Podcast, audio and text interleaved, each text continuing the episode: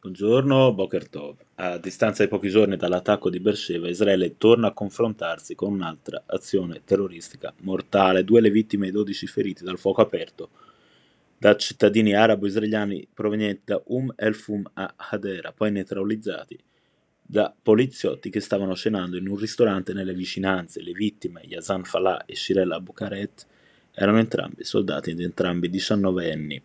L'esercito e le forze di sicurezza sono pronte a riportare tranquillità e sicurezza ai cittadini di Israele.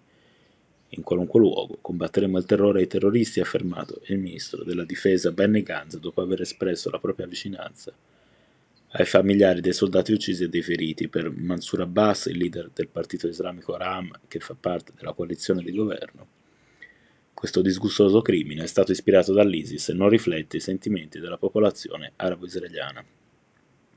Il primo ministro Naftali Bennett si è subito recato ad Adera. L'attacco, sottolinea il Corriere, avviene mentre il governo israeliano accoglie Sdeboker, vicino al kibbutz dove è seppellito David Ben Gurion, il padre fondatore della nazione, i ministri degli esteri americano, marocchino, egiziano, del Bahrain e degli Emirati Arabi.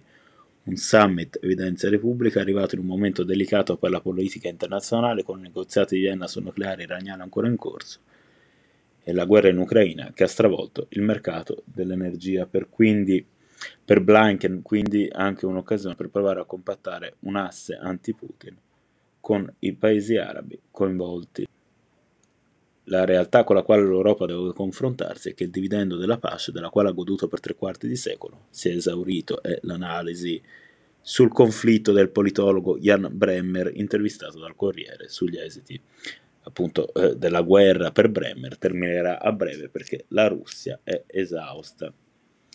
Israele ha accolto ad oggi all'incirca 5.000 profughi, ne scrive Repubblica segnalando la storia di Dubagov Gritz, classe 1921, che in Ucraina è nata, vissuta e invecchiata attraversando la Shoah, il comunismo e la sua caduta, l'inizio del nuovo millennio.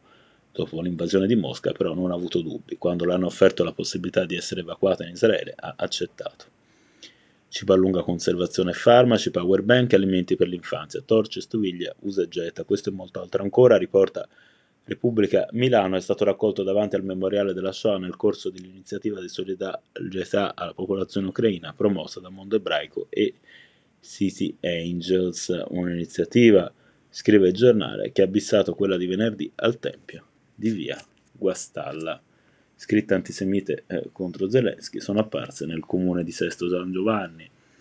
È stato Alberto Bruno, candidato PD alle primarie del centro-sinistra, a denunciare i vigliacchi nazifascisti che disonorano la città medaglia d'oro della resistenza, riferisce il Corriere Milano.